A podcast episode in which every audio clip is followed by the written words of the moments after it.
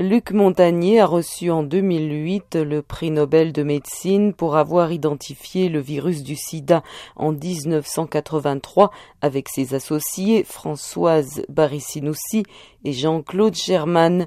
Le virologue a travaillé pour le CNRS, enseigné à l'Institut Pasteur et a été directeur du Centre de biologie moléculaire et cellulaire du Collège Queens à New York.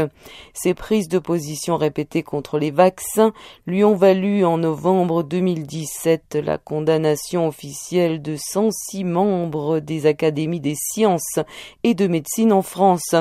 Après des propos controversés contre les vaccins anti-Covid, vide qui lui avait attiré la sympathie des anti-vaccins, il a fait reparler de lui ces deux dernières années avec des hypothèses sur le coronavirus réfutées par la communauté scientifique.